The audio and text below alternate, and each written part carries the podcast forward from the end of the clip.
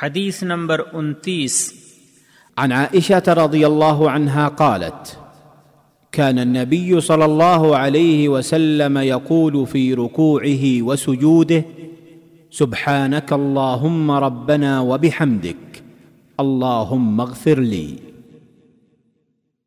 صحیح بخاری حدیث نمبر 794 اور صحیح مسلم حدیث نمبر 217 484 اور حدیث کے الفاظ بخاری کے ہیں۔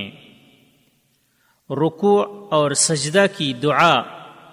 ام المؤمنین عائشہ رضی اللہ تعالی عنہا سے روایت ہے، فرماتی ہیں رسول اللہ صلی اللہ علیہ وسلم رکوع اور سجدہ میں سبحانک اللہم ربنا وبحمدک اللہم اغفر لی پڑھا کرتے تھے۔ فوائد۔ نمبر 1، اس حدیث کی روشنی میں رکوع اور سجدہ دونوں میں یہ دعا سبحانک اللہم ربنا وبحمدک اللہم اغفر لی پڑھنا مستحب ہے۔ نمبر 2، صحیح حدیثوں کی روشنی میں تسبیح اور دعا رکوع اور سجدہ میں آپ صلی اللہ علیہ وسلم کے عمل سے ثابت ہے۔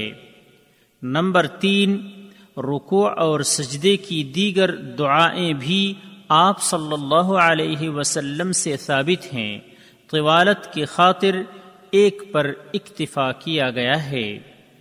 راوی کا تعارف ملاحظہ ہو۔